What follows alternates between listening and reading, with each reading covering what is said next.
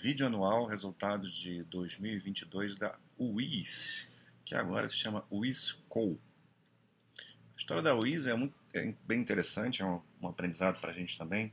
A UIS ela nasceu como uma empresa é, que tinha outro nome, inclusive, era PAR. Era uma empresa que era uma corretora de seguros vinculada ao, à Caixa Econômica Federal. E era um negócio assim bastante promissor, bastante interessante, porque tinha um contrato de exclusividade ali. O problema é que ela já nasceu como um problema, né?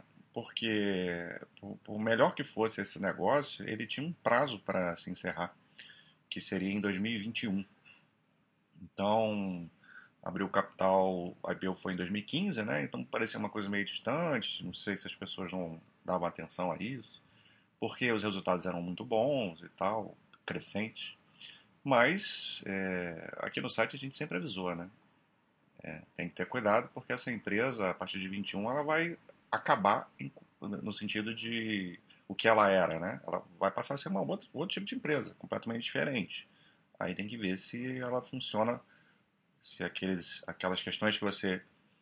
Que, que a gente escolhe uma empresa para ser sócio, ela preenche alguns requisitos que a gente considera interessante e tal. Então, isso ia mudar completamente. Então você tem que ver se a, se a Wish de hoje, essa Wish Co, ela preenche os seus requisitos para você ser sócio dela.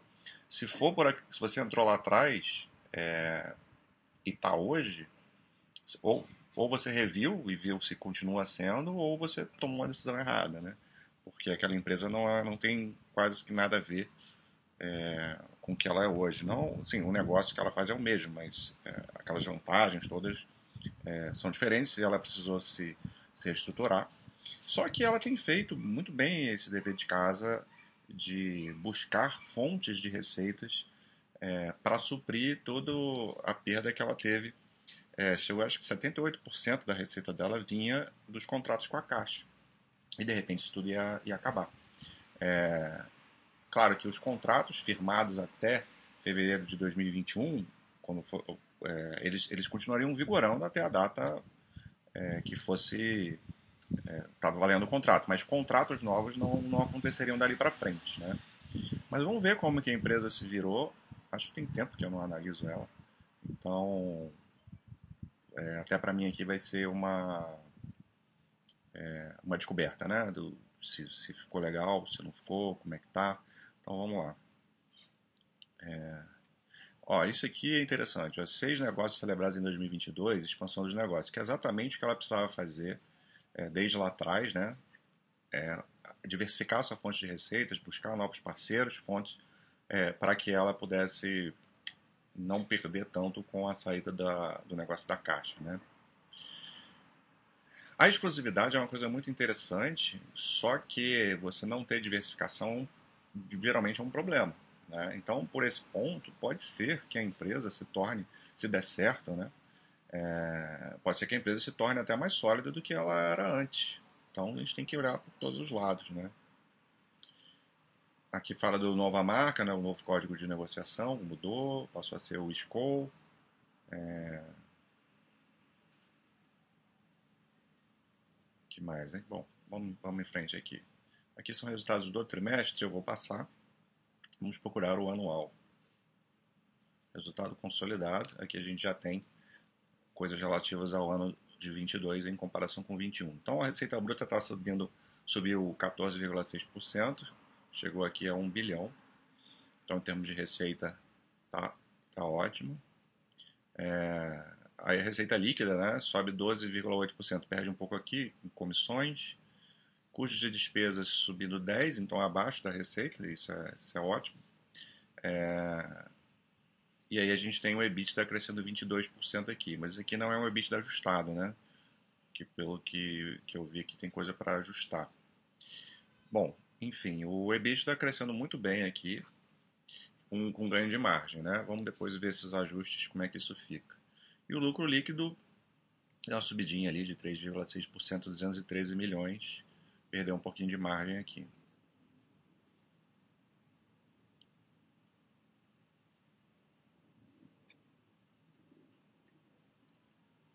Aqui do lado a gente já vê a receita bruta e a gente vê é, aqui a parte relacionada à caixa, né? Os resultados da caixa, que já são bem diluídos, né?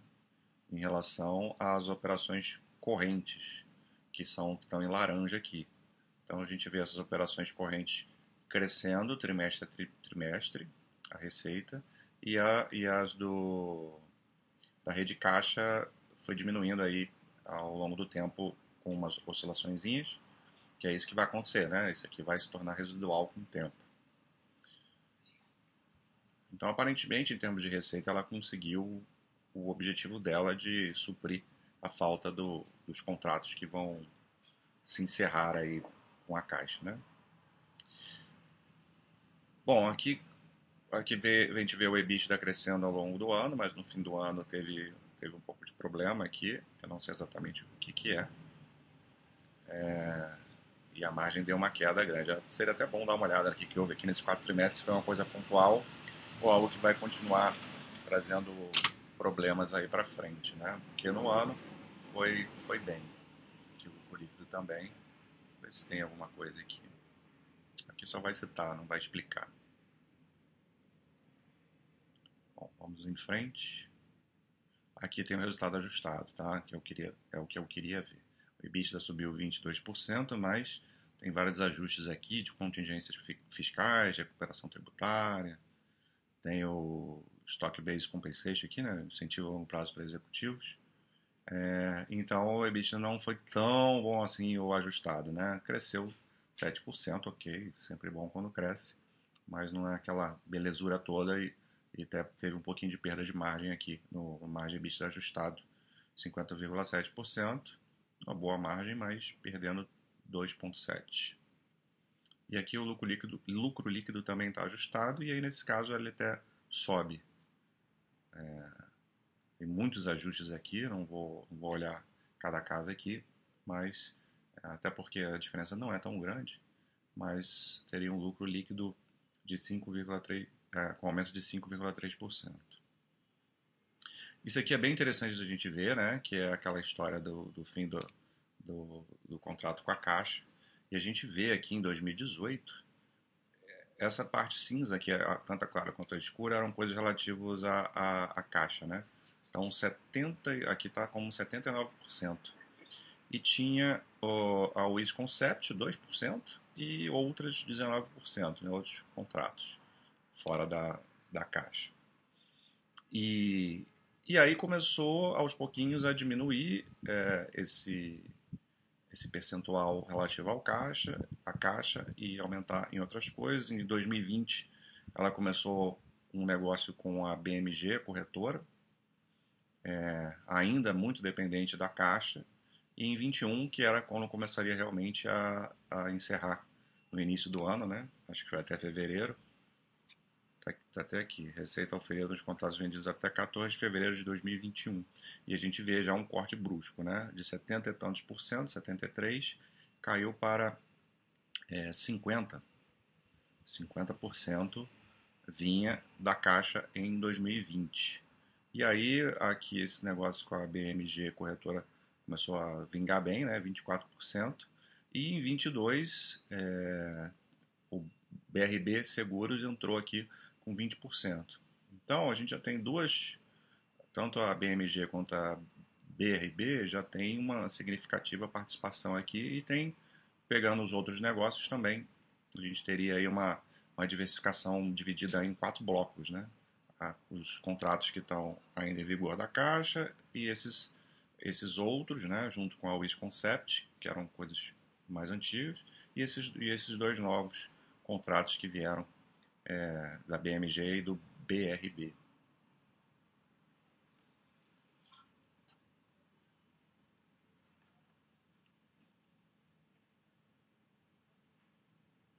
Aqui a gente vai ver a evolução do EBIT da trimestre a trimestre, desde fim de 2020, né? então são dois anos aqui de, de retrospecto, com algumas oscilações, é, tanto no EBITDA quanto na margem, lucro líquido também, a gente vê a mesma coisa.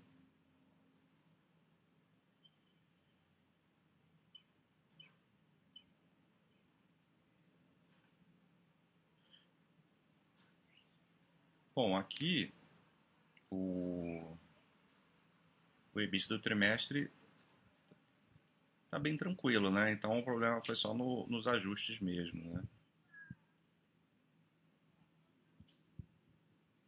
O problema foi no EBIT ajustado, que afetou o trimestre e, consequentemente, o, o, o, o ano.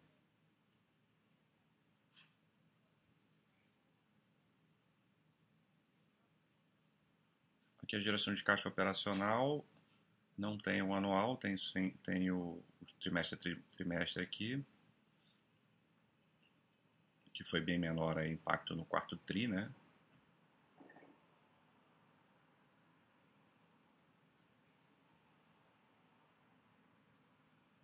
Yeah, fica difícil de, da gente comparar com a geração de caixa do ano aqui. Teve uma queda do, de trimestre contra trimestre, mas o do ano vai ficar, vamos ver depois lá no, no quadro. Resultado por unidade, unidade de negócio. Então a gente vê aí os dois, a corretora do BMG e dos seguros BRB, né, que são ah, os novos entrantes, os mais recentes, né, é, que estão trazendo aí resultados bem interessantes. E, pelo jeito, o, a queda maior foi aqui no BMG.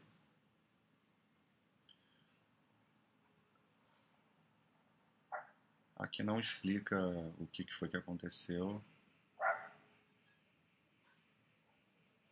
Ah, aumento de despesas não recorrentes no trimestre. Bom, está tá respondido aí toda a questão aí. É, despesas não recorrentes no trimestre. Então, provavelmente é algo pontual que afetou é, o EBITDA ajustado no ano e nesse quarto TRI aqui relacionado à BMG. Então, a princípio, sem, sem grandes problemas. Teria que ver o que, que é esse não recorrente aí. É, ou são várias coisas, né?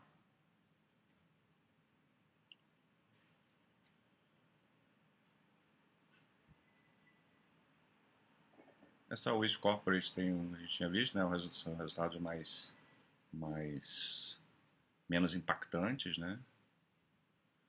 Interseguros também, que entra lá em outros. Seguros investidos, interseguros. Aí tem vários outros aqui menores que aí não, também não vou entrar nesses detalhes não. Soluções, rede caixa, né? Os os runoffs, né? Os que os que estão vão, vão começar a cair daqui para frente.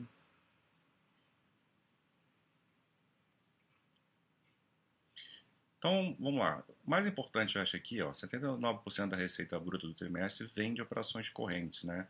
Então, ó, ela superou o problema lá da caixa. Aí tem início de operações aqui no, ah, nos novas parceiras, né? Omni, Promotivo, Paraná Seguros. Então, vai aumentar ainda mais a diversificação. Então, é, vamos ver se tem mais alguma coisa aqui que dê pra gente aqui do trimestre.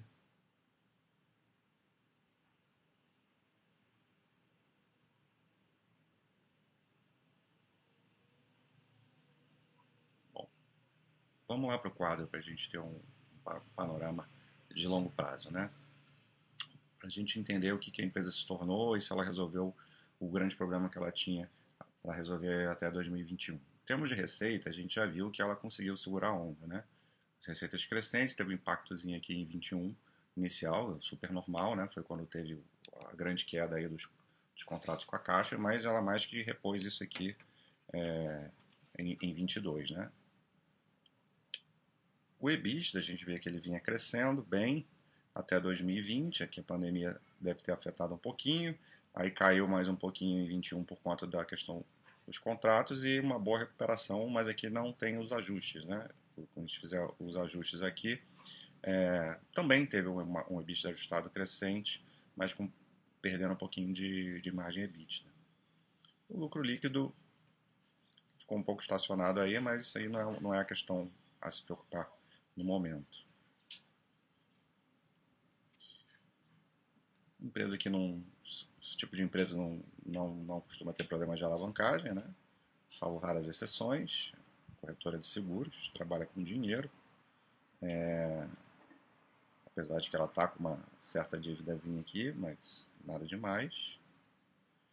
E aqui a geração de caixa que eu queria ver do ano, bem forte, né? 554 milhões. É, já é a melhor geração de caixa aí da, do histórico dela.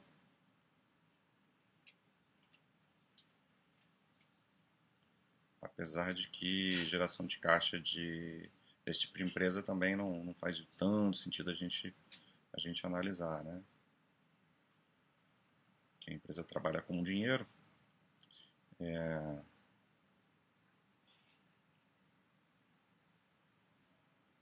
essa curva aqui era uma, uma curva bastante dessa estagnada aí durante esse processo de, de reestruturação da empresa, né? Obviamente que a parte de cotação ia ter esses impactos aí muito grandes por conta do fim do contrato e a empresa ainda não está sendo rentável é, aí no curto ou médio prazo, até porque ela tem pouco tempo, né, também para a gente fazer, não tem como a gente saber de longo prazo. A questão é, tem que pensar o que a empresa é hoje, né, não no que ela era ontem.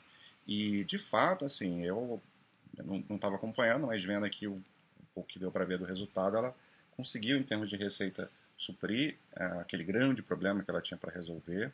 É, aparentemente, esses novos contratos são, são rentáveis, né? Ela está tá gerando um bom EBITDA, está tá, tá fazendo novos negócios e, e agora é acompanhar para ver se no longo prazo a empresa vai se tornar interessante para você ser sócio, né? Mas ela não, ela é outra empresa diferente do que ela era antes, não tem aquelas vantagens tem outras vantagens, essa questão de diversificação para mim é uma, uma vantagem a mais, mas não necessariamente é algo que diferencia ela de outras empresas aí do, é, do segmento dela, né?